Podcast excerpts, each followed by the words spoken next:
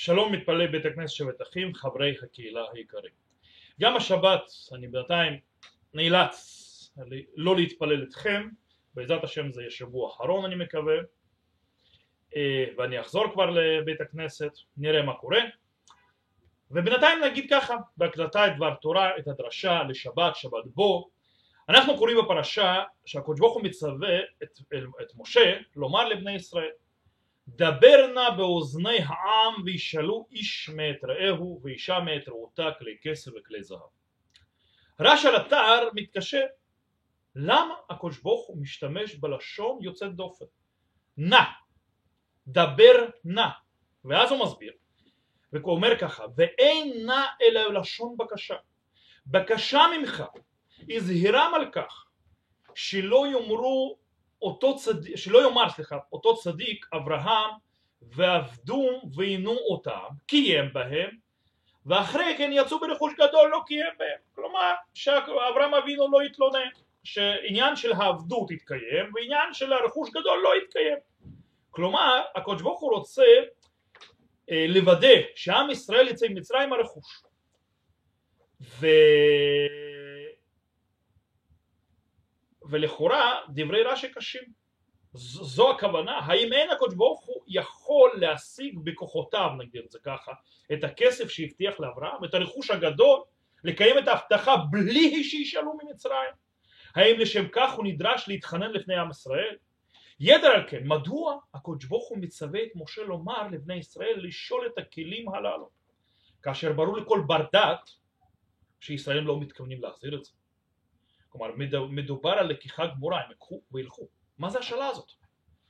ודאי שיש לתרץ את הקושיות הללו גם על פי פשוטו של מקרא ואנחנו ניכנס לדרש. אנחנו ננסה להבין על פי המדרש. יש גמרא. גמרא במסכת מגילה דף ו עמוד א' שהיא אומרת כך אמר רבי יוסי בר חנינא מהי דכתיב? כלומר מה משמעות הפסוק? שאומר והסירותי דמיו מפיו ושיקוציו מבית שיניו ונשאר גם הוא לאלוקים. זאת אומרת כן, אה, מה זה, מה המשמעות של הפסוק הזה? אה, מסביר הגמרא, כלומר מסביר הרבי יוסף בר חנינא, הסירותי דמיו מפיו זה בית במיה שלהם, כלומר זה כל מיני עניינים של כאילו בית במה, כלומר איפה שעושים את העבודה זרה. ושיקוציו מבית שיניו זה בית גליה שלהם, כלומר גם סוג של עבודה זרה. אה, אז יוצא ונשאר גם הוא לאלוקינו, זה המשך הפסוק, ומה זה? אלו בתי כנסיות ובתי מדרשות שבאדם שעתידין שרי יהודה ללמד בהם תורה ברבים. כך אומרת הגמרא. מה הפשט של הגמרא הזאת? הגמרא אומרת שלעתיד לבוא שרי יהודה ילמדו תורה אפילו במקומות שהייתה בהם בעבר עבודה זרה ולמרות זאת אה, ניתן להסביר שכוונת חז"ל היא קצת אחרת שגם מתרבות גויים ניתן להוציא דברים טובים. כלומר אנחנו לוקחים את הדברים שהם השתמשו בהם ומעבירים אותם לעבודת השם.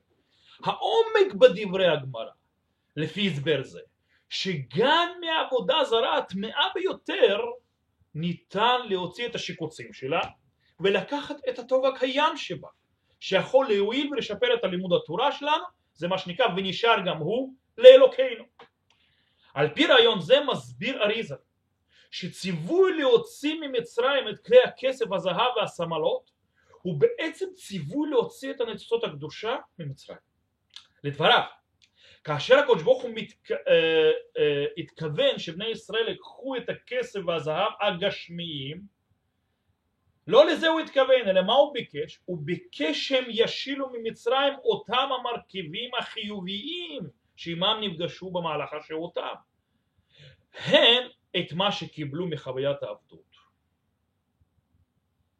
גם את זה והן את מה שקיבלו מהחברה המצרית הסובבת אותה במבט ראשון יכול היה אדם לטעון שאין שום דבר חיובי במצרים. למה לקח את הדברים האלו? כל מה שיש שם זה שיקוץ וטומאה, שקצים וטומאה, דברים נוראים. מה ליהודי לקחת את זה? עולם חזקה היא על המעצמה הגדולה ביותר באותה תקופה שהיו קיימים בה גם דברים טובים וחיובים שאותם ניתן לקחת כלי כסף וכלי זהב ושמאלות בלשון הקודש ברוך כך יוצא לכאורה מדברי הריזה. עולם הקודש ברוך הוא מה עושה? הוא מצווה על בני ישראל שישאלו את הדברים ולא יקנו אותם. מה הכוונה? כנראה הסיבה לכך שמצד אחד הקודש ברוך הוא אומנם מבקש מבני ישראל לקחת את אותם דברים החיוביים, אולם מצד שני הוא רוצה לוודא שנדע שאם הדברים השאולים שאינם שייכים במקורם ליהדות ולכן יש להיזהר בהם. הוא רוצה לדעת, כאילו מצד אחד לקחת, מצד שני לדעת להיזהר. גם היום יש המון המון דברים טובים, כביכול משוכללים בעולם הכללי, שיכולים לשפר את לימוד התורה, את הפצת התורה, את עבודת השם, אה, וצריך לחשוב עליהם. למשל כשמשנה נערכה היא נוסחה מראש בצורה די מעורפלת, קשה להבין אותה. כדי שהלומד יבין את המשנה הוא יזדקק לרב, שהרב יסביר לו וילמד אותו. אה, ולא ייתכן שאדם יוכל ללמוד את זה בעצמו. כלומר במילים אחרות אם אנחנו נגיד הגמרא, כלומר התלמוד נועד ללימוד בבית מדרש, בעל פה, לשבת וללמוד עם הספרים אה, והמערב, אמנם שאדם היום יכול ללמוד תורה באמצעות מחשב, זיכרון, תוכנות, אה, שיעורים מוקלטים, אה, המון המון המון טכנולוגיה, פייסבוק, יוטיוב, טיק טוק, כל מה שאתם רוצים. יש גם הכל, יש במחשב גם תנ"ך, גמרא, אלפי מאגרים, ספרים על גבי ספרים, תשובות על גבי תשובות וכולי וכולי. לכאורה הוא יכול לעשות הכל בלי להזדקק אפילו לפתוח ספר אחד בכל חייו ולצבור המון המון אינפורמציה.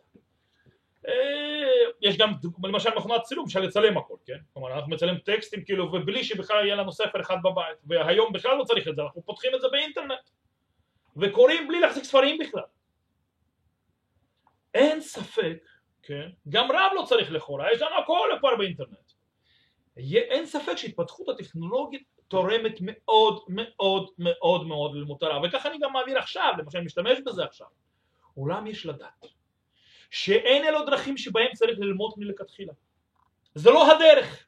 לימוד תורה אמיתי, עמוק, באמת שאדם מתקדם ומתעלה בו, נעשה מפי רבנים ומתוך הספרים. כך נעשה לימוד. אין ספק שמחשב, אינטרנט, תוכנות, דיג'יטל, כל, כל העניינים דיגיטליים וכל הדברים האלו, שיש בהם המון המון המון דברים חיוביים ועובדה שאנחנו בצורה, ב, בימים האלו של הפנדמיה, אנחנו שימשנו בזה ומשתמשים בזה המון המון המון כדי להמשיך את התורה, להמשיך את עבודת השם, להמשיך את הלמוד ולא, שהוא לא ייפגע. אבל זה לא זה. כאילו מצד אחד. ולכן כל הדבר הזה צריך לקחת בערבון מוגבל. צריך להשאיל אותם. לא לקנות להשיל. כלומר דבר הכרחי אה. לזכור שיש בזה גם הסכנה בכל האמצעים האלה. אה, בעוד שכל הדברים האלה מחשב וכל הדברים האלה אה, עוזרים בלימוד לאנשים שלא יכולים באמת להגיע למקורות בלעדיהם. לא יכולים להגיע לרב, אין להם קשר לרב. אבל זה לא אידיאלי. לימוד בצורה כזו לכל החיים וניהול חיים הדתיים בצורה כזאת בכל החיים פשוט לא, נכון אה, רצו להשתמש, אה, מועיל להשתמש בכל הדברים האלו לצורך קידום, לימוד, הפצת תורה, הפצת יהדות, הפצת כל הדברים האלו אבל לזכור תמיד ולהכיר בכך שכל אלה דברים שאולים. הן הדרכים המקוריים בהם למדו תורה לכל, לכל אורך דורות. לא כך נמסרה התורה. זה לא יכול להשוות, להישוות בכלום באמת למסירת תורה נכונה ואמיתית כמו שהייתה מדור לדור. אה, זה לא יכול לתת את התחושה האמיתית של היכרות עם הספר. אה, ולתחושת הפריה מרב, מה שאפשר לקבל באמת מרב. אה, גם כששואלים את הרב, להתמודד, להתמודד עם שותפות בלימוד בחברותה.